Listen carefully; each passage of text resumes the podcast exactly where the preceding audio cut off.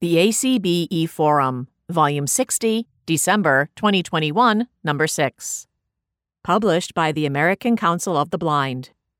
Read by Nancy Gahagan in the recording studio of the Perkins Library. Be a part of ACB. The American Council of the Blind, trademark, is a membership organization made up of more than 70 state and special interest affiliates. To join, contact the national office at 1 800 424 8666. Contribute to our work. Those much needed contributions, which are tax deductible, can be sent to Attention Treasurer, ACB 6200 Shingle Creek Parkway, Suite 155, Brooklyn Center, Minnesota 55430. If you wish to remember a relative or friend, the National Office has printed cards available for this purpose. Consider including a gift to ACB in your last will and testament. If your wishes are complex, call the National Office. To make a contribution to ACB by the combined federal campaign, use this number 11155. Check in with ACB. For the latest in legislative and governmental news, call the Washington Connection 24 7 at 1 800 424 8666 or read it online.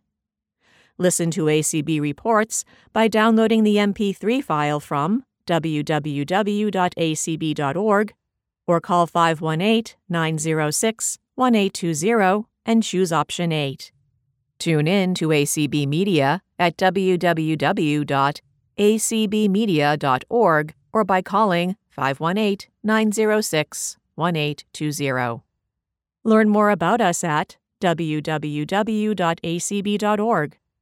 Follow us on Twitter at, at sign, ACB National, or like us on Facebook at www.facebook.com slash A-M-E-R-I-C-A-N C-O-U-N-C-I-L O-F-T-H-E-B-L-I-N-D O-F-F-I-C-I-A-L. Copyright 2021 American Council of the Blind.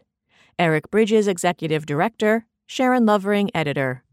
1703 North Beauregard Street, Suite 420, Alexandria, Virginia 22311. Table of Contents President's Message I'm so thankful by Dan Spoone.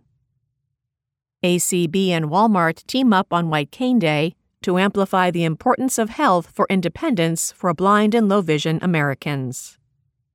Convention 2022 Preview The Hilton Omaha by Janet Dickelman.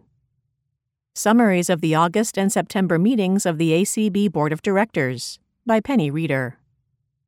Summary of 2021 Resolutions. Passings. Looking at My Low Vision Life, at least so far, by Edward L. Cohen. The Mother of All Fundraisers, by Judy Wilkinson. Notice of Proposed Settlement of Class Action and Fairness Hearing. Here and There, edited by Cynthia G. Hawkins. Christmas Wishes, by Earl Sherry. The New Year, by Horatio Nelson Powers. Are you moving? Do you want to change your subscription? Contact Sharon Lovering in the ACB National Office 1 800 424 8666 or via email slovering at acb.org. Give her the information and she'll make the changes for you. Save the date. Our ACB community hopes that we can spend New Year's Eve together for the second annual Community-a-thon on December 31st, 2021. Visit acb.org slash numerals 2021 dash community dash a thon, spelled A T H O N, for more information. President's Message I'm so thankful by Dan Spoone. Tis the season to take a few minutes and reflect on all of our blessings. I'm so thankful for ACB. This community gives Leslie and me a place to belong. These last two years have been very challenging for us. We are very worried about the impacts from the pandemic. Just when we think things are getting better, we are confronted by another spike in the virus. We are tired, angry, and worried. Our confidence in basic institutions is at a 100 year low. Our politics are polarized. It feels uncomfortable to have holiday meals with those you love.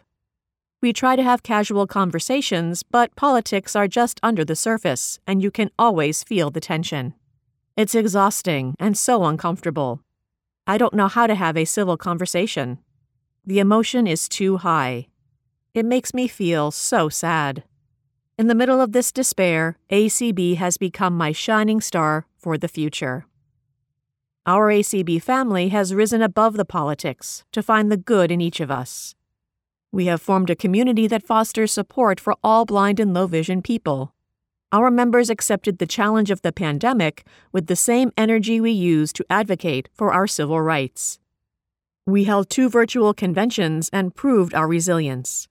Both events featured eight days of amazing content with general sessions, primetime shows, 100 plus breakout sessions, fabulous banquets, and wonderful audio description tours of parks and museums. Our members came together to modify our Constitution to allow remote voting for all members.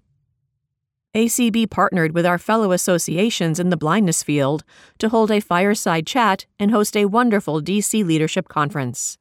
We partnered with AFB to offer over $90,000 in annual scholarships. The inaugural Audio Description Awards Gala establishes ACB as the preeminent authority on audio description AD throughout the world. In a time of racial unrest, ACB has embraced diversity and inclusion.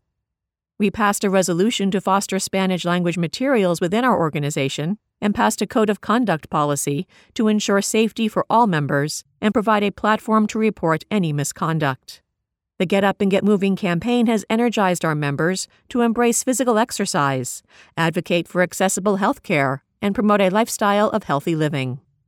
I'm so thankful for ACB. It gives me a purpose.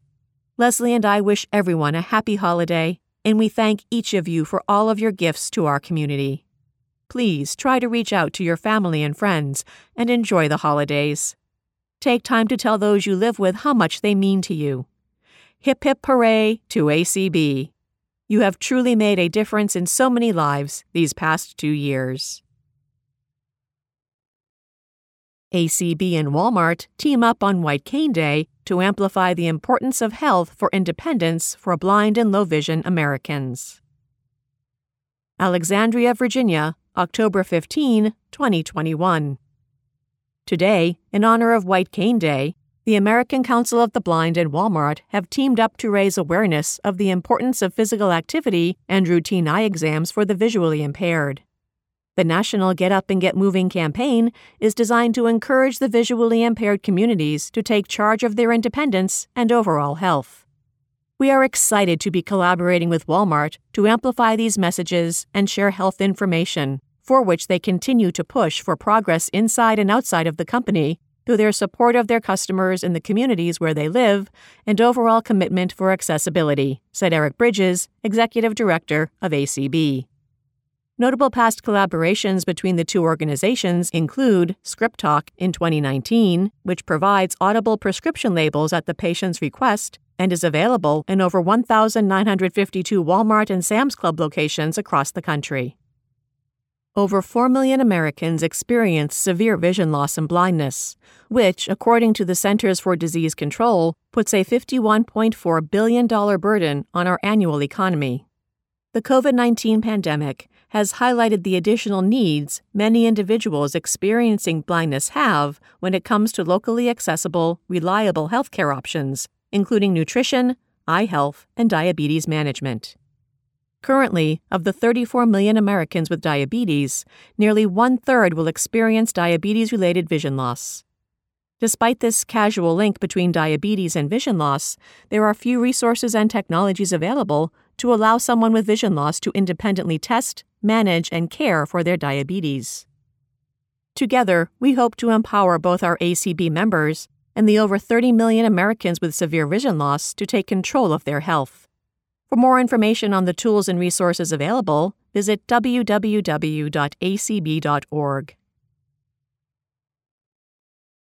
Convention 2022 Preview The Hilton Omaha by Janet Dickelman. The Convention Committee and some ACB board members, officers, and staff have just returned from our fall visit to Omaha. The Hilton staff was extremely friendly and helpful. The hotel and adjoining convention center, where the exhibit hall, general sessions, and some of our meetings will be held, are both easy to navigate. The hotel has a restaurant as well as a market that is open from 6 a.m. to 10 p.m., selling everything from coffee to pizza. There are also a number of restaurants within easy walking distance from the Hilton. The dates for the 2022 Conference and Convention of the American Council of the Blind are July 1st through 8th. While in Omaha, we visited many outstanding tour venues. Stay tuned for the tour reveal in the January issue of the Forum. Until then, have a wonderful holiday season I'm hoping my remodeling project is completed and I can be in my new home office by Christmas. Staying in touch. Want to get the latest and most up to date convention information? Subscribe to the convention list by sending a blank email to acbconvention plus sign sub scribe at acblists.org. If you received updates for the 2021 convention, you do not need to resubscribe to the list.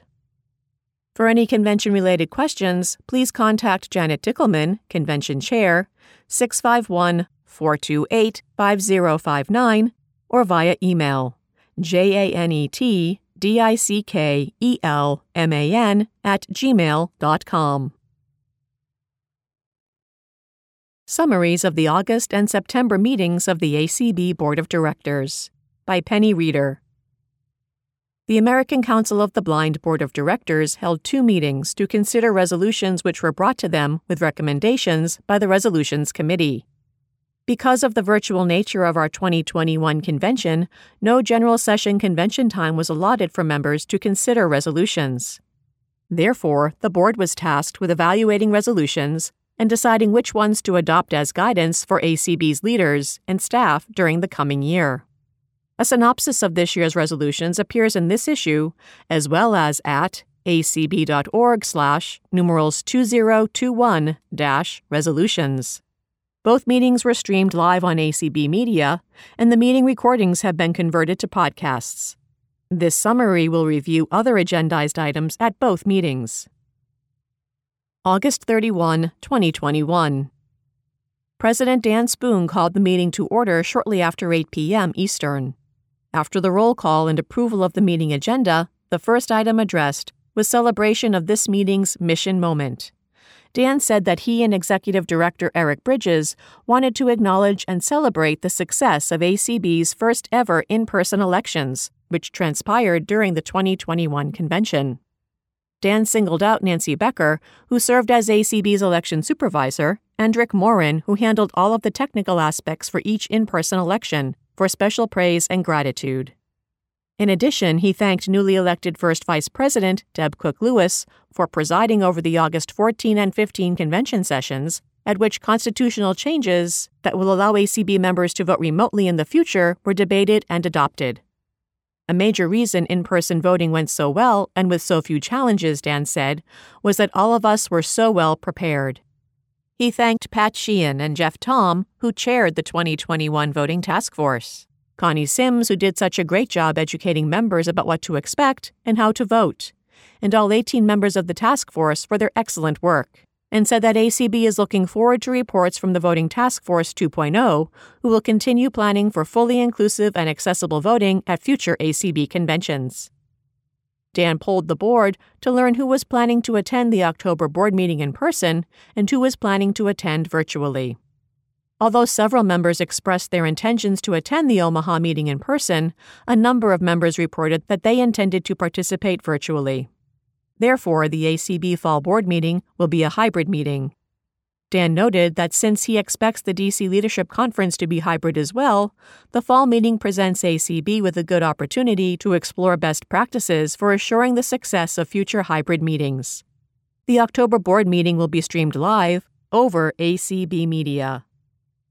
Kelly Gasque reported that ACB has signed a contract with the Hilton Hotel in Old Town Alexandria to hold the DC Leadership Conference, which is scheduled to begin on March 11, 2022. The hotel is within walking distance of the King Street Metro Rail Station and Alexandria's Union Station. There is ample meeting space, and there's a Starbucks inside the hotel. There's an Old Town trolley stop right outside the front door, so it will be easy for attendees to travel up and down King Street to visit restaurants and other venues. The room rate will be $119 per night. Dan reported that in response to the constant contact request from members to let him know which committees they would like to join, which he had distributed a week earlier, he had already received around 40 emails. He encouraged all ACB members to let him know which committees they might wish to join. He also said that each board member will be expected to serve on at least three steering committees, and he encouraged board members to let him know, during September, where their interests lie. Dan reported that he was feeling well after medical interventions that addressed a health concern that had prevented him from presiding at the August sessions, and he thanked ACB members and friends for their concern and messages of support and encouragement. Dan thanked Katie Frederick for her service as chair of the Public Relations Committee, and he announced his wish to nominate Deb Cook Lewis to chair the PR committee during the coming year. The board endorsed that nomination and unanimously confirmed Deb Lewis as chair of the Public Relations Committee. During the next several hours, the board reviewed the 13 resolutions scheduled for discussion. Gabe Griffith, chair of the Resolutions Committee, presented each resolution, and several members of the committee, along with makers of the 13 proposed resolutions, were available to answer board members' questions and add to discussion. Susan Glass served as reader for each of the resolutions. The board adopted a majority of the resolutions, rejected some, and referred others to the committee for further work, and some to related ACB committees and or affiliates for further attention. When all the resolutions had been addressed, the board held a brief executive session, after which the meeting adjourned. September 29, 2021. Because they knew that there were 17 additional resolutions on the docket for consideration, the September board meeting was called to order at 7:30 p.m. Eastern Time. All board members except for Connie Sims and Jim Crott, both of whose absences were excused, were present, as well as a number of guests, including several members of the Resolutions Committee and makers of resolutions slated for discussion at the meeting. No additions to the meeting agenda were offered, and minutes from the July 16 pre convention board meeting were unanimously approved without corrections or additions. The board then elected members of the Budget Committee for the coming year four board members had shared their interest in serving on the committee with Dan. Three, Kim Charlson, David Trott, and Pat Sheehan, had served on the committee during the prior year, and a fourth board member, Deb Cook Lewis, had also expressed her interest in joining the committee. ACB's constitution stipulates that three board members should serve on the Budget Committee. Acknowledging that her involvement in the work of the Budget Committee will be of great assistance to Deb as she begins serving in her first term as ACB's first vice president, Pat Sheehan withdrew his name from consideration, pointing out that his term would be up next summer. Deb, David, and Kim were confirmed unanimously, and Dan thanked Pat for his service on the committee. The board then tackled the 17 remaining resolutions which the Resolutions Committee presented for consideration and approval. Of the 17, 15 were adopted, and two were referred to ACB affiliates or committees for further work. The discussions which occurred during both the August and September board meetings concerning all submitted resolutions are available for all members to hear. Visit these links to listen. tinyurl.com slash numeral 7 NBP numerals 66KX and tinyurl.com slash numeral 7 F numerals 7828 AW. The meeting adjourned at 12:07 a.m. Eastern. Summary of 2021 resolutions. The following are brief summaries of the resolutions adopted by the ACB Board of Directors at its telephonic meetings on August 31, 2021, and September 29, 2021. Seven resolutions were withdrawn by their makers. Those were resolutions 2021 05, 2021 08, 2021 17, 2021 19, 2021 20, 2021 27, and 2021 32. Resolution 2021-02 was referred to the Information Access Committee. Resolution 2021-03 was considered by ACB's Board of Directors but did not pass. Resolutions 2021-14 and 2021-31 were also referred. Please note that these summary statements are not the authoritative voice of the ACB Board of Directors. They are simply meant to capture the overall scope and intent of the resolutions. You can find the full text of resolutions at acb.org slash numerals 2021-resolutions.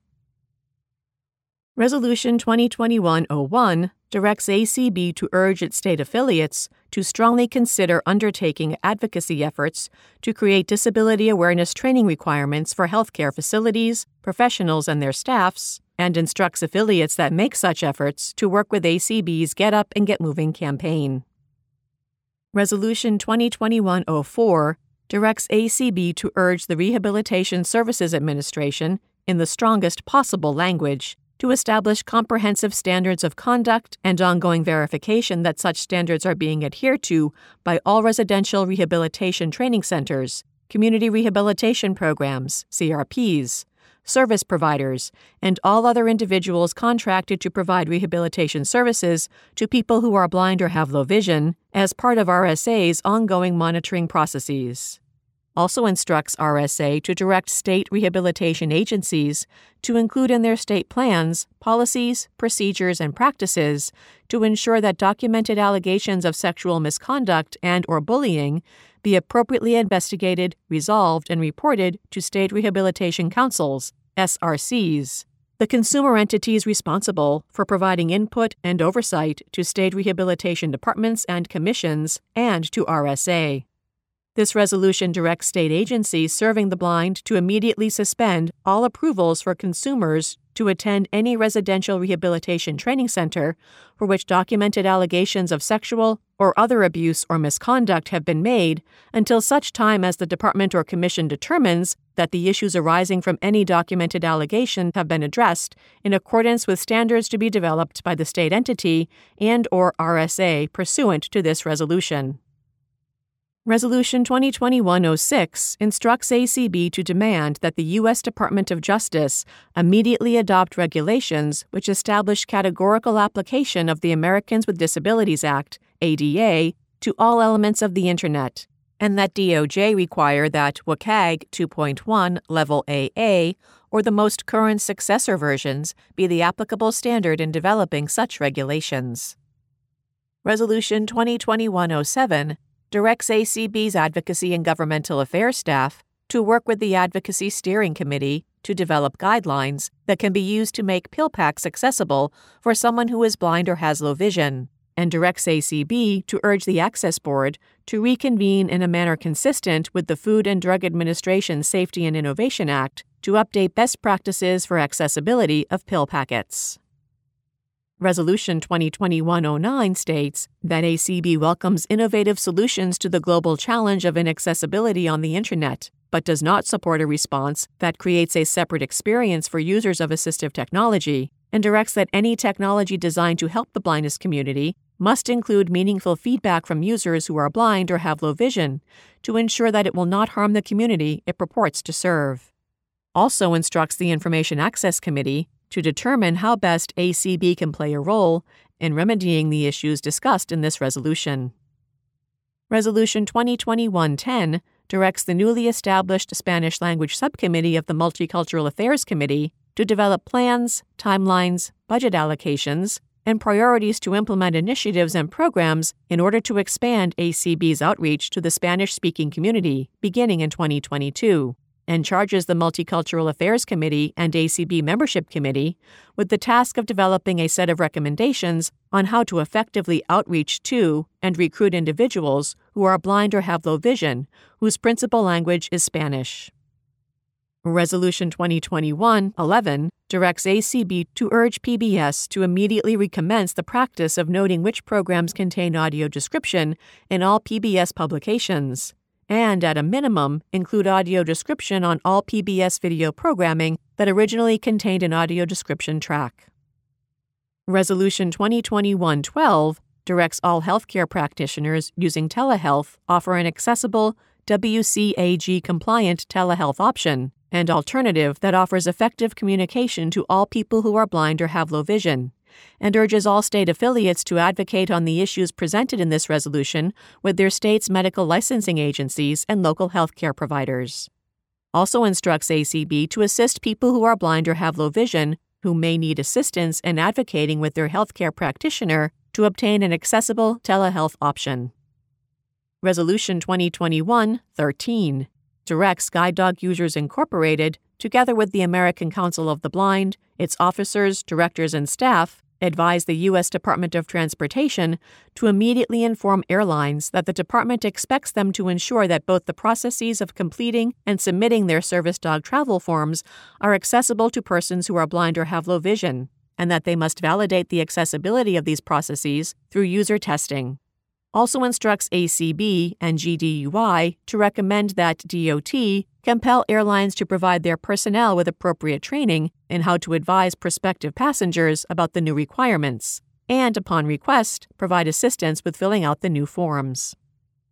Resolution 2021 15 congratulates the American Foundation for the Blind on providing 100 years of advocacy, research, and collaboration to create a world of no limits for people who are blind or have low vision and directs that AFB collaborate with ACB and the entire blindness community to forge a path of innovation and inclusion for AFB's second century of service. Resolution 2021-16 directs that ACB collaborate with the Blinded Veterans Association concerning the need to ensure that, during this transition period, VA employees who are blind or have low vision receive the training, services, and performance equity protections they need to enable them to continue performing the essential functions of their positions, and thus ensure their continued employability with the VA. And if the VA is not responsive to the concerns expressed in this resolution, this organization informed the appropriate congressional oversight committees of these issues. Resolution 2021 18 instructs ACB to immediately make known to CMS the degree to which HCBS, targeted at Medicaid recipients who are blind or have low vision, will meet the goals of the Medicaid program and enhance the lives of this population, and to urge CMS in implementing its oversight of state Medicaid funds, including those under the American Rescue Plan Act, to issue guidance to states concerning the value of targeting these services to recipients who are blind or have low vision also directs ACB to urge its affiliates to advocate for the use of Medicaid funds, including American Rescue Plan Act funding, for home and community based services targeted at the needs of Medicaid recipients who are blind or have low vision. Resolution 2021 21 directs ACB to work with its Advocacy Services Committee to develop a list of best practices which can be shared with ACB's state affiliates and local chapters and that the best practices cover access to polling places during early voting and on Election Day, the availability of accessible vote by mail ballots, including electronic return, effective access to voter registration, sample ballot information, and other responsibilities of county authorities, and state and local legislation and regulations that provide for appropriate treatment for people with disabilities during all elements of the voting process, which take into account medical conditions that might otherwise limit appropriate participation in federal, state, and local elections. Resolution 2021 22 directs ACB to make known its full support for and advocate for the use of human voices in the voicing of audio description for cinema and narrative video or streaming, and lend its assistance, where feasible, to affiliates undertaking such advocacy efforts. Resolution 2021 23 instructs ACB to specifically communicate with the CSUN Assistive Technology Conference to urge them to immediately require all presentations, including digital content, be made accessible to people who are blind or have low vision. Resolution 2021 24 directs ACB to support and urge Congress to adopt a long term, federally funded broadband benefit program managed and administered by the FCC to provide low income individuals with enhanced financial support for broadband after the pandemic ends, and for Congress to codify and fund it through mandatory directed spending as other entitlement programs are, instead of subjecting it to an annual discretionary appropriations process. Also directs Congress to renew its commitment to federal digital inclusion programs, as they are highly effective in helping persons living with disabilities to gain the skills and confidence necessary to thrive in the digital age. Resolution 2021 25 states that this organization strongly condemns the denial of the reasonable accommodation request by Rebecca Meyers and directs ACB and its SASE committee engage in an ongoing dialogue with the USOPC to develop and adhere to a transparent and ADA compliant reasonable accommodations policy and process, inclusive of auxiliary communication requests. It directs that such policy and process ensure, at a minimum, that athletes who are deafblind will be permitted to have an SSP accompany them to all future competitions and related events, sanctioned by the USOPC. Resolution 2021 26 urges the ACB Board of Publications and writers and editors who produce written communications and other media reflecting the values of the ACB to explore ways of implementing guidance regarding the organization's preference for using gender neutral language in all ACB communications and media. Also directs BPI to conduct at least one community call on the use of gender neutral language and agrees to consult with the Board of Publications on the implementation of this inclusive approach to language. Resolution 2021 28 directs that ACB continue on the path of diversity, equity, and inclusion by working with the Multicultural Affairs Committee and other appropriate committees to outline and facilitate intentional steps to hire and retain a well qualified, well trained, and more diverse staff, including a plan to ensure more diverse candidate pools also directs ACB's president to report to the membership at least twice a year on ongoing diversity efforts in staff and membership demographics, the number of people of color who are leaders of affiliates and committees, and the ongoing efforts to ensure that all publications and media reflect the diversity of America and our membership. Resolution 2021 29 expresses ACB's profound dissatisfaction with the current state of free matter for the blind delivery and work with the appropriate U.S. Postal Service staff with expertise in free matter to promote and improve this vital service, and encourages the Postmaster General to ensure that ongoing training is provided to local post office personnel. Resolution 2021 30 communicates ACB's dissatisfaction with ABWA and BNI and requests that these entities make all digital products and services fully accessible to people who are blind or have low vision. Resolution 2021 33 directs ACB to commit an organization wide strategy to seek the prompt enactment of Teddy Joy's Law and to work in coalition with all like minded stakeholders to launch a multi year effort to promote such legislation and related public awareness strategies and tactics also directs the organization to strongly consider making passage of Teddy Joy's Law a primary legislative imperative at the 2022 ACB Legislative Seminar. Resolution 2021 34 instructs the Board of Directors to assign the Advocacy Steering Committee the task of drafting a plan to implement this resolution in order to address the mental and emotional health crisis among people with vision loss. Resolution 2021 35 directs that ACB call upon NLS to prioritize distribution of this new Braille e reader by revising LOC NLS policy to allow network libraries to provide secondary preference to Braille reading NLS patrons who are blind and have a severe hearing impairment.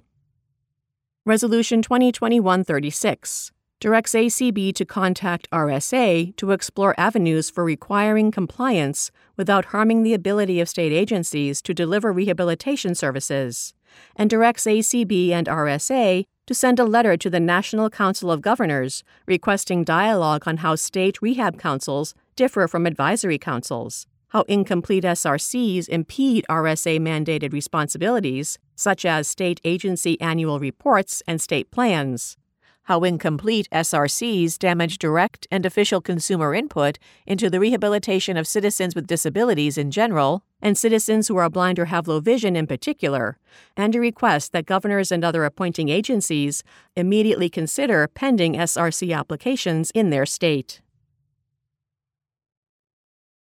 Passings We honor here members, friends, and supporters of the American Council of the Blind who have impacted our lives in many wonderful ways.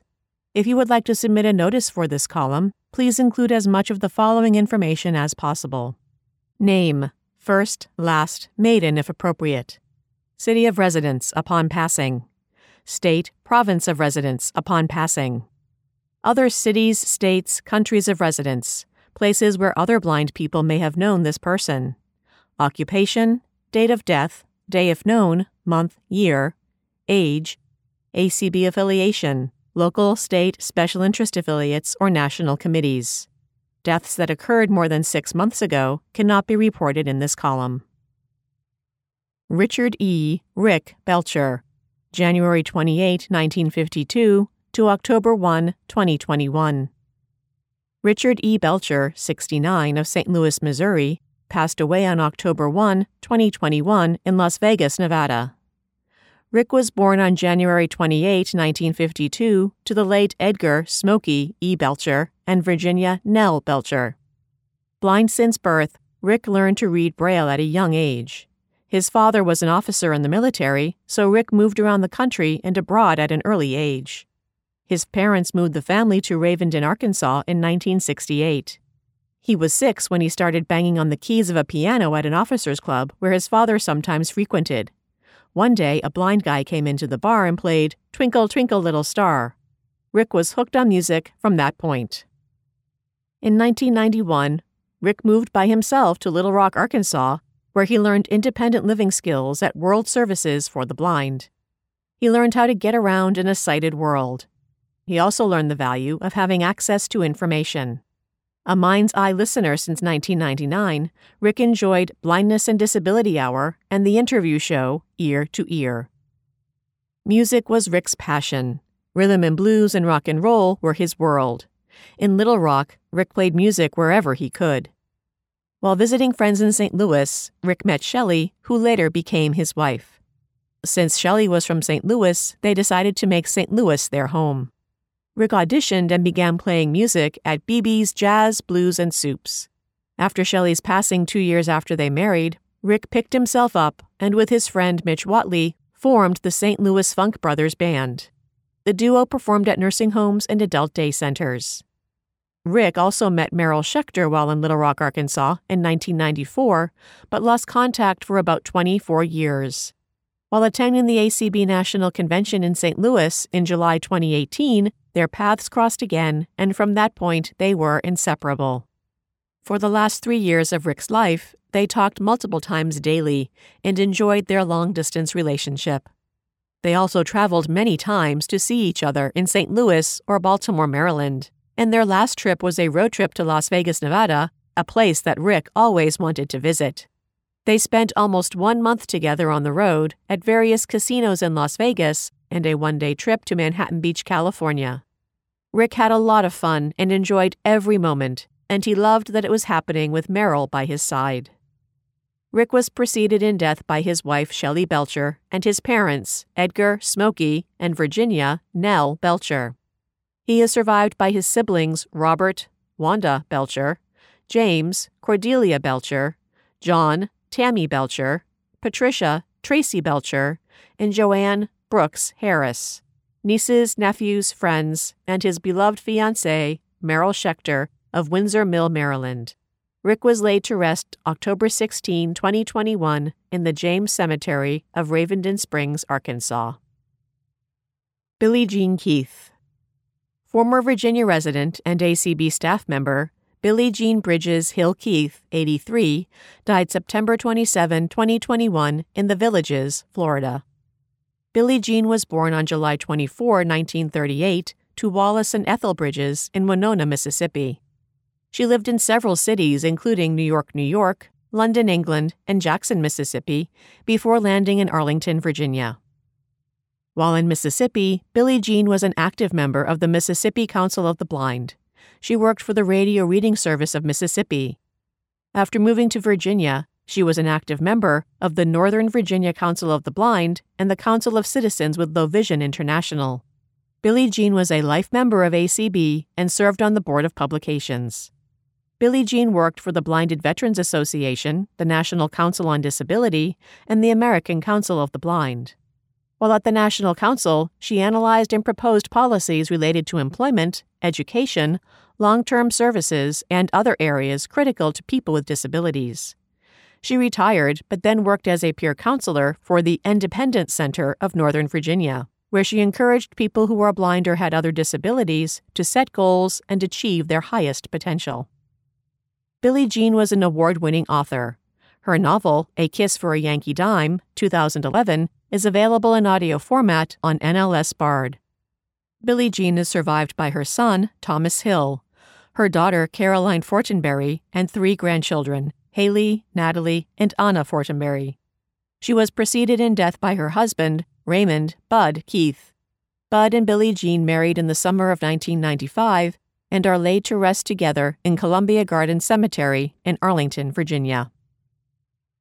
Anne Kathleen Parsons reprinted from the Rochester Democrat and Chronicle, October 6, 2021. Anne Kathleen Parsons was born on February 9, 1953, in Olean, New York, and died peacefully on October 5, 2021, after a long battle with cancer. She was 68. Anne settled in Brighton at a young age. She is predeceased by her parents, George and Jane Parsons, and is survived by her cousin, Linda Stanko, and numerous friends. A graduate of St. Bonaventure University, Anne went on to establish Portal Tutoring, which supplied tutoring in Braille as well as the use of the computer for people who are blind. Anne was actively involved in numerous activities Rochester Oratorio Society, 40 years, Church Choir at Our Lady Queen of Peace, Book Club, Writers Club, published a book, The Demis, a board member of the American Council of the Blind of New York, as well as a sci fi club. Despite being blind from birth, Anne took several overseas singing tours with the Rochester Oratorio Society, as well as three stints in India, tutoring blind students in the use of the computer. A massive Christian burial was held on October 16 at Our Lady Queen of Peace Church. In lieu of flowers, donations may be made to one of the following organizations Rochester Oratorio Society, 1050 East Avenue, Rochester, New York, 14607. Lollipop Farm, 99 Victor Road, Fairport, New York, 14450. And Our Lady Queen of Peace Church, 601 Edgewood Avenue, Rochester, New York, 14618. To share a memory of Anne or send condolences to the family, visit www.anthonychapels.com www.anthonychapels.com. Looking at My Low Vision Life, At Least So Far, by Edward L. Cohen. My worried parents got their hunch confirmed. When I was four, the Indianapolis eye doctor said I was very nearsighted and prescribed a pair of thick glasses. He noted that little boys usually won't wear or often lose their glasses, but I never did. That was in 1954. It was 1970 before a Purdue student clinic doctor finally named my eye condition as RP. Until then, I only heard I had a touch of night blindness. I'm the only person in my family with the RP gene. I got through my primary grades without being called Four Eyes more than other kids in the same situation. Like all the boys in my neighborhood, I wanted to be accepted and invited to play backyard ball. As long as it was well before sunset, I could hit the ball, but as it started to get dark, I couldn't hit a thing. This made me sad and my teammates angry. I switched to basketball because it was played indoors. It never got dark. I could read books as long as I held them close. Things changed when I moved into junior high school. There, teachers made much use of the blackboard. It was hard to admit to the teacher that I had trouble seeing what was being written. It didn't dawn on me that the teacher probably already figured that out. When I got brave enough to privately speak up, I might ask and was permitted to sit closer. It was better when they would echo what they were writing or say what they had just written. Being closer to the board only helped a little. Thank goodness back then, blackboards were actually black, and the white chalk left a mark that was easier to see. Those and other early experiences taught me lessons that stayed with me my entire life. One is if you have something you need to say, you have to speak up for yourself. In that situation, I had to speak up if I was going to keep up in class. Another lesson learned was to focus closely on what teachers and others were saying. It all helped academically and in some unexpected ways. One way was that I started getting useful information about the world around me that I often didn't get from my eyes. I noticed how the sound of my footsteps reflected off the walls. I noticed that as someone walked by, it created what I called a sound shadow. Even noticing changes in air currents or smells provided useful information. The big eye opener was this. As I listened and expressed curiosity about what the young people around me were saying, my small circle of friends grew a bit. I found I enjoyed talking to and learning from and about others. High school presented new opportunities. I continued to find math and science interesting and now met others who did as well. I also got exposed to and interested in what was then called mechanical drawing, now called drafting. Not only were these classes located in opposite ends of the school, the two groups of kids generally had different interests. I got along with most and learned from and made some friends in each group. My curiosity about the people and world around me has never stopped. Turning 16 meant driver's ed and passing the driver's test. I had no problems except driving at night, which I avoided when possible. I even added bright driving lights to help. I drove for 30 years, knowing it would eventually come to an end. When I failed the driver's eye test and then again at the eye doctor's office, I knew the end was at hand. I walked out having been told I was now legally blind and my driving days were over. He suggested I start learning what I'll need to deal with my new life. In the months following the appointment, I tracked down, met, and got involved with the local blind community. I discovered how little I knew about this world. Slowly, I learned about the wealth of resources and what seemed the amazing array of technology tools. Luckily, Indianapolis had a large number of knowledgeable blind people. I was able to keep working and even advanced in the information technology field for another 15 years. Finally, in 2010, I retired, and in the same year, my wife and I moved to Minnesota to be near family. Throughout my life, my personality and interests led me to launching and leading numerous successful volunteer organizations and events. During my 35 working years, most jobs or positions were created for me. I was tasked to develop, launch, and lead new programs or projects. Many are still operating. I was always the only blind guy in the room. I felt responsible for showing that blindness was not a barrier to contributing to important and successful efforts. As my vision declined, I struggled to use the various large print weekly calendars that were out there. The fonts weren't large or high contrast enough to see, and there wasn't enough room to write big. I couldn't see the paper's edge and often wrote off the paper. When I mentioned this problem with other low vision friends and professionals, they'd often say they faced similar challenges.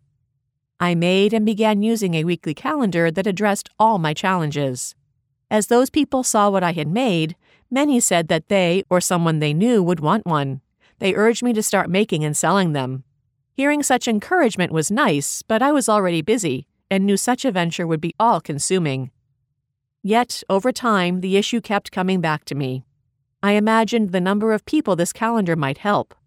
I often talked it over with my wife and did some research by the fall of 2015, Easy to See Products was launched.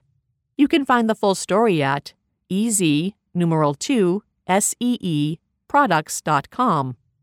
My website also has a link to dozens of blog posts I've written. Many offer solutions to the sorts of everyday challenges faced by those of us dealing with vision loss and aging. If you find any helpful, please let me know. The mother of all fundraisers by Judy Wilkinson. November 7, 1987, was unseasonably warm in the Bay Area, promising a beautiful evening for a chartered outing on San Francisco Bay. The Kurzweil scanner had recently come on the market with a price of $12,000. Where could I get that kind of money? I knew this device would revolutionize my horizon as a community college professor of English, teaching mostly composition courses, with the occasional literature course as a treat. Finally, I would be able to scan student assignments and preview text for possible adoption, a luxury I could ill afford once I'd paid for a text to be transcribed into Braille at my own expense. But $12,000, way beyond my limited finances. We're talking long before I had any rights to having my reasonable accommodation needs met by my district. And of course, long before the inexpensive scanning apps of today. Early that summer, the answer came to me a variation on a rent party. You know, those pre pandemic times when during the Depression, folks asked neighbors to help them get the rent money. Realizing I'd have to invest some of my own money up front, I undertook a multifaceted, many tasked project to raise that $12,000. I began with my local PBS station's live auction. I snagged an evening cruise with blue and gold charters for $1,200, usually over $4,000, a bargain. The string quartet for entertainment was $150, and the catering service was $1,500. So instead of putting $2,850 toward the Kurzweil, I was that much in debt in the other direction. Was I scared? You bet. Would my friends come through? My reader and I sent out several hundred letters explaining to my circle how much having this scanner would revolutionize my teaching. Would they purchase $35 tickets for my evening cruise? So many did. They invited their friends. They bought tickets. They added a bit extra. They added a lot extra. One of my favorite singers took a chance and lent me her mailing list. More tickets. A snag. Any booze sold on board could only be purchased at the yacht's bar, but I could give away drinks. So as folks neared the gangplank, my scout sold them cards to get their gift of wine on board. $10 for a bottle of champagne, pink card. Red for red wine, white for white wine. My local wine store gave me a wonderful discount, and so even here I made a profit, and the blue and gold folks thought people were picking up my gift. It was truly a wonderful event. The string quartet was splendid. Though we ran out of food, the catered buffet was enjoyed. For me personally, this was one of the last events my mother attended. She had been very skeptical. You can't charge people for wine. You can't ask your friends for money.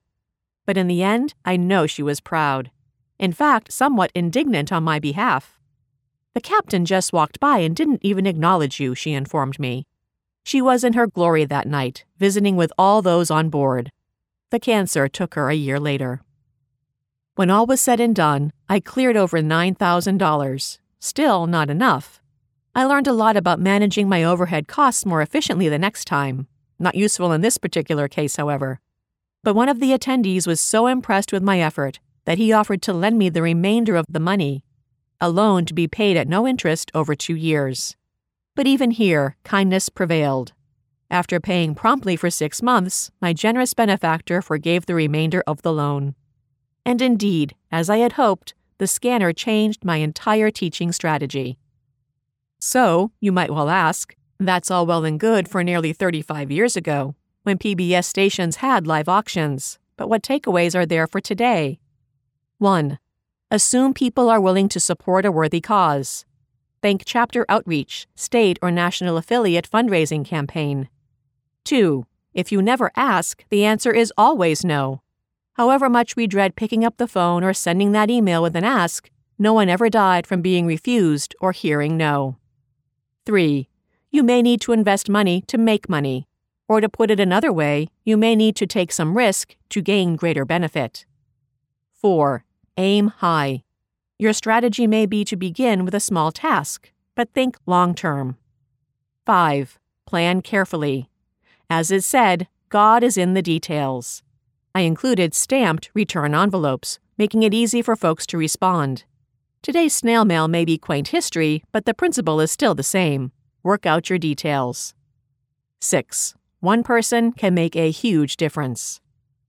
Much of what I learned from this personal effort stood me in good stead during my presidency of the California Council of the Blind. I took risks. Some failed spectacularly. Others, however, moved the Council forward on our path of serving folks who are blind or visually impaired. If you dream big, the sky is the limit. Notice of Proposed Settlement of Class Action and Fairness Hearing. This notice has been approved by the United States District Court for the Eastern District of California. Be advised of the preliminary approval of the settlement of a class action lawsuit brought by Valerie Brooks, the named plaintiff, against Pressed Juicery Incorporated, and Does 1 through 10, Pressed Juicery. The named plaintiff, individually and on behalf of all members of the settlement classes, as defined below, alleges that, as individuals with visual impairments, they were denied equal access to or enjoyment of Pressed Juicery's website, www.pressedjuicery.com, and defendant's corporate sponsored blog, thechalkboardmag.com, collectively the website. Pressed Juicery denies the named plaintiff's allegations and denies any fault or wrongdoing whatsoever. Under the proposed settlement, Pressed Juicery will make certain changes to the website and any software designed to run on a mobile device, such as a smartphone or tablet computer, that features information put out from Pressed Juicery to provide users with similar services to those accessed on PCs regarding its goods and services, mobile applications, as set forth in the class action settlement agreement and release, in exchange for the settlement classes releasing claims regarding the accessibility of the website and mobile applications as it exists at the time of the settlement, or as it may be modified in accordance with the settlement agreement. A final approval and fairness hearing on the proposed settlement is scheduled for February 11, 2022, at 10 a.m. in Courtroom 3 before the Honorable Kimberly J. Mueller, Chief Judge for the United States District Court for the Eastern District of California, Robert T. Matsui, United States Courthouse, 501 I Street, Sacramento, California, 95814. Please read this notice carefully. It contains important information about your legal rights concerning the proposed settlement of this lawsuit. 1. Who are the members of the settlement classes? the court has preliminarily approved the following two settlement classes 1. The nationwide class. All individuals who a. have a disability, as that term is defined under the Americans with Disabilities Act, the ADA, 42 U.S.C. Section 12102, and similar state and local disability laws, and B, have accessed the website and mobile applications, and C, have been denied equal access as a result of their disability. 2. The California class. All individuals in the state of California who A. have a disability, as that term is defined under the ADA and similar state and local disability laws, and B. have accessed the website and mobile applications, and C. have been denied equal access as a result of their disability. 2. What are the benefits of the proposed settlement? Under the settlement agreement, Pressed Juicery has agreed to make certain accessibility modifications to the website and mobile applications. Those changes include A. Modifying the website and mobile applications to improve accessibility and to provide individuals with disabilities full and equal enjoyment of the goods, services, facilities, privileges, advantages, and accommodations offered through the website and mobile applications by having the website and mobile applications substantially usable by screen reader software for website and mobile applications users in the future. Pressed Juicery shall use WCAG 2.0 Level AA as a guideline in making such improvements. B. Pressed Juicery can link to third-party websites and or include third-party content on the website and mobile applications. For example, any web content that is dictated or generated by a third party and is not owned, coded, managed, and or operated by the released parties, including but not limited to plugins, forms, PDF files, social media, and YouTube videos, without being required to undertake, to complete remediation for, or to be responsible or liable for any form of third party content that is incorporated into the website and mobile applications. C. Pressed Juicery has agreed to pay into a settlement fund, which, after deductions for attorney's fees, litigation costs, and a service award for the class representative as set forth in paragraph 4 below, will be paid out to class members who make timely claims showing proof, browsing history, that they attempted to use the website and or mobile applications. Such class members will be entitled to an amount which is proportional to the number of valid claimants, but which provides an enhancement to claimants from California of three times the pro rata share of the settlement fund, not to exceed $1,000 per claimant. 3. How could the settlement affect your legal rights?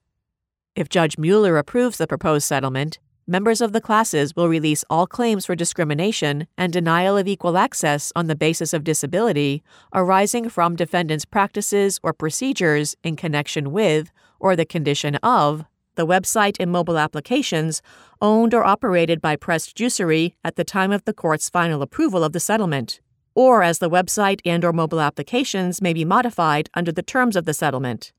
More specifically, the settlement agreement provides as follows. In consideration for the mutual promises and covenants set forth or referred to in this settlement agreement, the settlement classes and each of their respective members, executors, successors, heirs, assigns, administrators, agents, and representatives, collectively referred to as the releasing parties, released the released parties from any and all claims, counterclaims, liabilities, obligations, demands, and actions of any and every kind or nature whatsoever, known or unknown, that the releasing parties may have against the released parties for discrimination and or denial of equal access to or enjoyment of any goods, services, facilities, privileges, advantages, or accommodations based upon a disability under the common law or any state, local, or federal statute, rule, or regulation arising from defendant's practices or procedures in connection with or the condition of the websites and mobile applications owned or operated by the defendant. This release includes, but is not limited to, any and all claims that have arisen or might have arisen that could have been asserted in the action, including claims in violation of the Americans with Disabilities Act, 42 U.S.C. Sections 12101 et seq. The Unruh Civil Rights Act, California Civil Code Sections 51 et seq. Disabled Persons Act, California Civil Code Sections 54 et seq.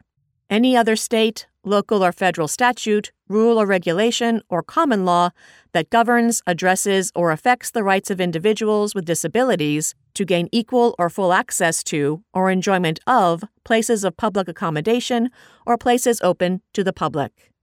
This release includes, but is not limited to, claims for class wide injunctive or declaratory relief alleging a class wide pattern and practice of disability based discrimination in connection with, or an unlawful disparate impact associated with, access to or enjoyment of the defendant's website and mobile applications. This release includes any claims for damages, fines, or penalties in amounts statutorily authorized, including as determined by reference to minimum or other prescribed amounts, for violations of the state disability statutes, but does not include claims for monetary damages, including, as they may be multiplied, in individualized amounts recoverable by a settlement class member that, under the state disability statutes or common law, are determined not by reference to a minimum or other statutorily prescribed amount, but by the actual harm, loss, bodily injury, injury to property, emotional distress, or economic damage allegedly suffered by a class member. By way of example, this release includes claims for the $4,000 and $1,000 minimum damages authorized in California Civil Code, Section 52A and Section 54.3, respectively. This release is intended to bind all settlement classes and its members, and to preclude such settlement classes and its members from asserting or initiating, either individually or through any third party, future claims with respect to the issues in this action or the subject matter of this settlement agreement. 4.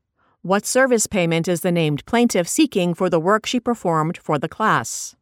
In recognition of the named plaintiff's role in prosecuting this action, Class Counsel has filed a motion for an award of a service enhancement payment of no more than $2,500 to be paid by Pressed Juicery, which motion shall be heard at the time of the final approval and fairness hearing. Class Counsel shall file this motion within 14 days after the court enters the preliminary approval order. 5. What attorney's fees and what reimbursement of out of pocket costs are Class Counsel seeking? Class counsel is applying to the court to be paid attorney's fees and costs in the aggregate amount of no more than $35,000. 6. Requests for exclusion from the settlement. Any class member may opt out of the class by submitting a written request for exclusion with the settlement administrator at the address provided in response to paragraph 8 below. To be timely, a request for exclusion must be postmarked no later than November 29, 2021. Requests for exclusion must state at least the member of the settlement class's full name, address, and telephone number, a statement that the member of the settlement class wishes to be excluded from the settlement, and the case name and case number. Every member of the settlement classes who does not timely and properly submit a request for exclusion from the settlement classes shall be bound by all proceedings, orders, and judgments in the class action. All members of the settlement class agree that the satisfaction of all the released claims against the defendant, as well as entry of the final approval order, shall be binding upon all members of the settlement classes. 7. When and where will the final approval and fairness hearing take place? On September 30, 2021, Judge Mueller granted preliminary approval to the proposed settlement. After considering the comments and or objections received from members of the settlement class, if any, Judge Mueller will next decide whether or not to 1.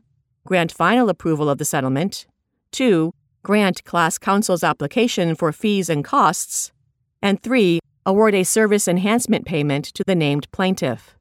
A hearing will be held on February 11, 2022 at 10 a.m. in courtroom 3 before the Honorable Kimberly J. Mueller, Chief Judge for the United States District Court for the Eastern District of California, Robert T. Matsui United States Courthouse, 501 I Street, Sacramento, California 95814.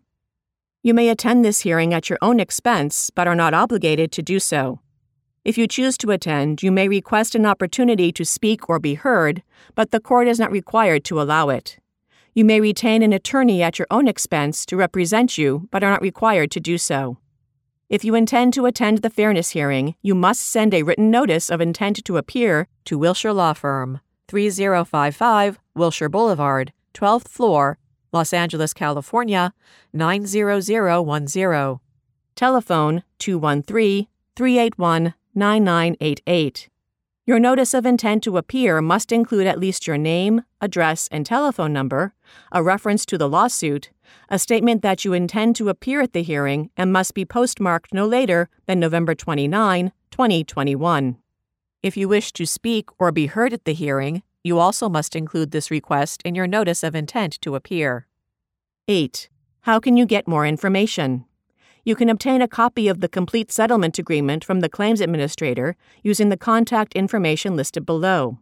You may also inspect the non confidential parts of the case file in this lawsuit by going to the website of the U.S. District Court for the Eastern District of California, www.pacer.gov. Claims Administrator Brooks v. Pressed Juicery, care of CPT Group Incorporated, 50 Corporate Park, Irvine, California 92606. Akerman LLP by Arlene Klein, Arlene Klein Esquire, Damian Delancey Esquire, Zoe Bekas Esquire. Attorneys for Defendant Pressed Juicery Incorporated. Wilshire Law Firm by Thiago Coelho, Bobby Saadian Esquire, Thiago Coelho Esquire. Attorneys for named plaintiff Valerie Brooks. Here and There, edited by Cynthia G. Hawkins. The announcement of products and services in this column does not represent an endorsement by the American Council of the Blind, its officers, or staff. Listings are free of charge for the benefit of our readers. The ACB eForum cannot be held responsible for the reliability of the products and services mentioned. To submit items for this column, send a message to slovering at acb.org or phone the national office at 1 800 424 8666 and leave a message in Sharon Lovering's mailbox.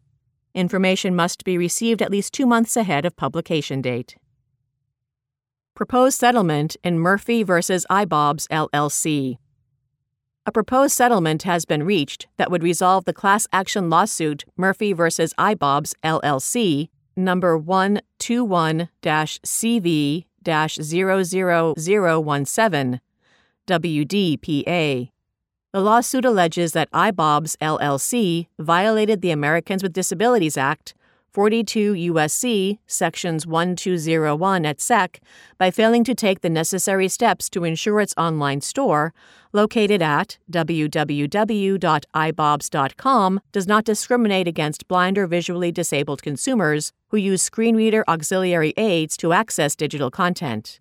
Under the settlement, iBobs agrees to take additional steps to make its website and any new website or mobile application it develops or acquires accessible to screen reader users. For a more complete summary of the terms of the proposed settlement, visit tinyurl.com slash sjb-settlement. Social Security benefit increase. Social Security and Supplemental Security Income SSI benefits for approximately 70 million Americans will increase 5.9% in 2022. For more information visit www.socialsecurity.gov/COLA. Survey respondents needed. Employment outcomes. Dr. Shengli Dong of Florida State University is seeking respondents to a survey for a study on resource seeking strategies and their impact on employment outcomes. To take the survey, go to tinyurl.com slash h numeral 6 tr numeral 2 h numeral 3 u. For questions, contact workplace underscore accommodation at fsu.edu. Seeking subjects for survey for product design. Students in the MS Human Computer Interaction program at the Georgia Institute of Technology are seeking survey respondents. They are creating an accessible digital map. To take the survey, visit tinyurl.com slash xsbnnwpt. Send questions to hwoo numerals 46 at gatech.edu. NBP Touch of Genius Prize 2022 applications. The Touch of Genius Prize inspires entrepreneurs, educators, and inventors to continue the promotion of Braille and tactile literacy for blind and deafblind people worldwide. The winner of this prize will receive up to $10,000. Applications are due January 14, 2022. Find application details and FAQs at tinyurl.com slash axzveaun. For additional questions, contact hmacleod at nbp.org. APH Museum reopens. The American Printing House for the Blind, APH Museum, has reopened its doors to the public and relaunched its website, www.aphmuseum.org. This relaunch has been nearly three years in the making. Key features include access to more than 16,000 artifacts, displays, and collections, and a virtual tour experience. McDonald's, Vispero partner for accessible kiosks. Vispero's product, JAWS Kiosk, is being deployed to select McDonald's U.S. locations. This interactive solution will allow blind and low vision patrons to self order independently. JAWS Kiosk will allow blind and low vision users the ability to interact with a self order kiosk by inserting headphones into the headphone jack located on the navigation pad, which will then navigate the kiosk screen, reading the content as they move through the application. McDonald's is in the process of deploying this solution to corporate owned stores and select franchise locations across the U.S. NBP's new trustees. National Braille Press recently appointed seven new trustees to its board Sally Bernstein, Virginia O. Brennan, Jenny Cohane, Julie Kerner, Terry Rupp, Thomas Litkowski, and Laura Wolk. Daniel Hurst and Janet Ulwick are returning to the board. For more information, visit www.nbp.org. New books from ACB authors. Now available is Adam's Accessible Airport Adventure by Michelle Grenovich. It's available in large print from Amazon. tinyurl.com slash numeral 5 b numeral 2 ht numerals 35D. As Adam moves through the airport with his uncle, he learns that with a little help, public areas can be accessed by people with disabilities. Newly available is What Color is Air by Larry P. Johnson. It features 60 commentaries from his video series, and here's how I see it, detailing his experiences during the COVID 19 pandemic. It's available from Larry, L A R J O numeral 1 at P-R-O-D-I-G-Y dot net. New books. Newly available is Your Amazing Itty Bitty Guide for Adult 2020 Vision Loss, 15 Key Topics for Successful Lifestyle Modifications by Gloria Riley. In this pocket sized guide, Gloria talks about the reality of sight loss, the changes it makes in your life, and how to learn the skills you need going forward.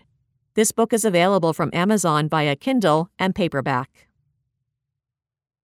New from National Braille Press. There are a lot of new items available from National Braille Press. Looking for holiday cards and gifts? Take a look at tinyurl.com slash bn numeral 4 k numeral 2 wfp. You'll find holiday cards in print and braille for 2021, Season of Smiles, plus 2019, Slay the Season, and 2017, Warm Winter Wishes. Is there a Peanuts fan in the house?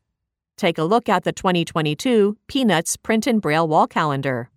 New in books for young children are Pouch by David Ezra Stein and Lola at the Library by Anna McQuinn and Rosalind Beardshaw. Pouch is available in UEB for babies through two year olds. Lola at the Library is available in UEB for babies through three year olds. Also available is That's Not My Panda by Usborne Books. It's a print and braille touch and feel book in uncontracted UEB for ages birth to three. Freshly available are Happy Birthday to You by Dr. Seuss and I Love You to the Moon and Back by Amelia Hepworth and Tim Warnes. Both are available in UEB. The birthday book is for ages 5 and up. I Love You to the Moon and Back for ages 2 to 5. New for ages 4 to 8 is Nana Upstairs and Nana Downstairs by Tomie dePaola, which is available in UEB. Also new is In November by Cynthia Rylant and Jill Kastner. It's available in UEB for ages 4 to 8. Recently published is All the Way to the Top how One Girl's Fight for Americans with Disabilities Changed Everything by Annette Bay Pimentel and Nabi H. Ali. It comes in contracted UEB for ages 4 to 8. Is there a math hater in your household? If so, check out What's the Point of Math for ages 9 to 12. It's available in UEB and includes 93 tactile illustrations. The book unpacks how math is a surprising and essential part of our everyday life it may change a child's perception of numbers and give them the skills and understanding to apply the principles regularly. Got a high schooler about to take the SAT? Take a look at Crash Course for the SAT, 5th edition, by Jonathan Chu and the staff of the Princeton Review. It's available in UEB with Nemeth and includes 52 tactile illustrations. Over in the technology section, there are several new books available. Android Commands and Settings Android S12 by Ana Garza Gees is one of them. It's available in Braille as well as a BRF, DAISY, or Word file. This book is an introduction to important accessibility features for Android users. Coverage includes talkback gestures, voice commands, earcons, settings, and the on screen Braille keyboard, as well as accessibility settings, low vision features, and Braille output. Another book readers may find useful is Remote Meeting Platforms Work and Play Anywhere by Kim Nova and Chris Nova. It too is available in Braille as well as BRF, DAISY, or Word files. You'll learn the advantages of attending remote meetings, the necessary etiquette to follow, and specific protocols for screen reader users. You're guided through using six of the most popular remote meeting services, including Zoom Video Communications, Microsoft Teams, Google Meet, GoToMeeting, BlueJeans, and Slack. Looking for some good recipes? Take a peek at Sheet Pan Cooking 70 Easy Recipes by Good Housekeeping and Susan Westmoreland. It's available in Braille and as a Braille ready file. For more information, call toll free 1 800 548 7323 or visit tinyurl.com slash MAY numeral 2 MT numeral 7 E. Grab My Bag luggage service. Grab My Bag offers a luggage delivery service from the airport baggage claim to the traveler's requested location. This service could be helpful to all travelers, especially seniors and individuals with disabilities. This private service is not affiliated with the airlines or airports. Interested? Visit www.grabmybag.com or call 1 833 244 9994. North American Association of Blind Sportsmen. The North American Association of Blind Sportsmen recently added a chapter in Oklahoma. The first chapter is in Washington. The group is a nonprofit organization that takes blind people on hunting and fishing trips. To support those trips, the organization holds fundraisers. Members sell t shirts, coffee, coffee mugs, turkey decoys, and gun cleaning kits, just to name a few items. NAABS also has a show on the national sports channel called Adaptive Pursuit. For more information or to join, visit www.naabs.org. If you're in the Oklahoma area, contact Kenny Blair, Oklahoma Chapter President, at 918 933 2093. Christmas Wishes by Earl Sherry. Reprinted from the Braille Forum, January 1970. Morning and a world of white, a laden tree, and may no disappointment blight your ecstasy. Church bells and Christmas tidings, and after that, the feast, and may there be no outraged stomachs chiding when you have ceased. Reunion and Christmas cheer, and Tom and Jerry and may no throbbing head appear to mar your making merry. Fireside and a book to read, a Christmas carol, and may no ghosts of guilty greed your peace imperil. A manger and a lowly life, and love untainted. May men with base and strident strife be unacquainted. The New Year by Horatio Nelson Powers, reprinted from the Braille Forum, January 1970 a flower unblown, a book unread, a tree with fruit unharvested, a path untrod, a house whose rooms lack yet the heart's divine perfume, a landscape whose wide border lies in silent shade neath silent skies, a treasure with its gifts concealed. This is the year that for you waits beyond tomorrow's mystic gates.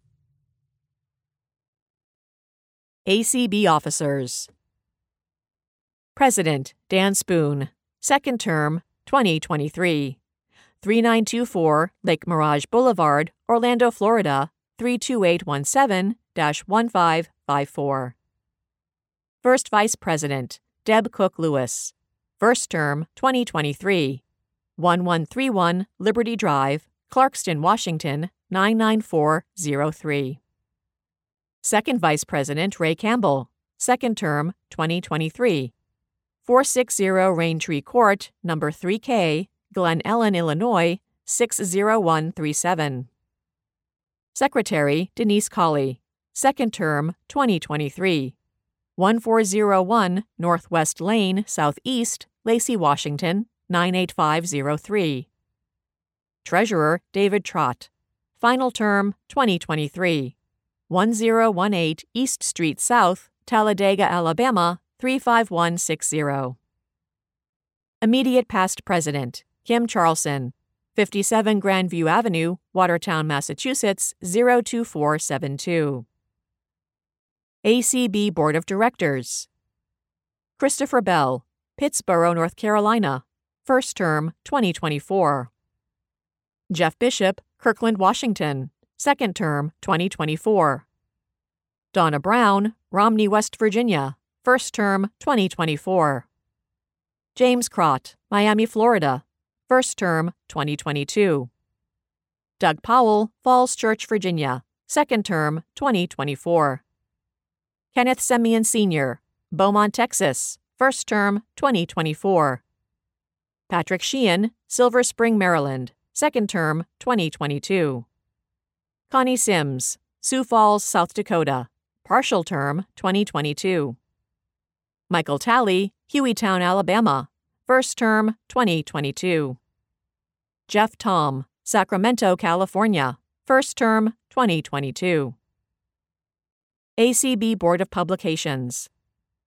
Katie Frederick, Chair, Worthington, Ohio, first term 2023. Cheryl Cummings, Boston, Massachusetts, first term 2023. Zelda Gebhard, Edgeley, North Dakota, first term 2022.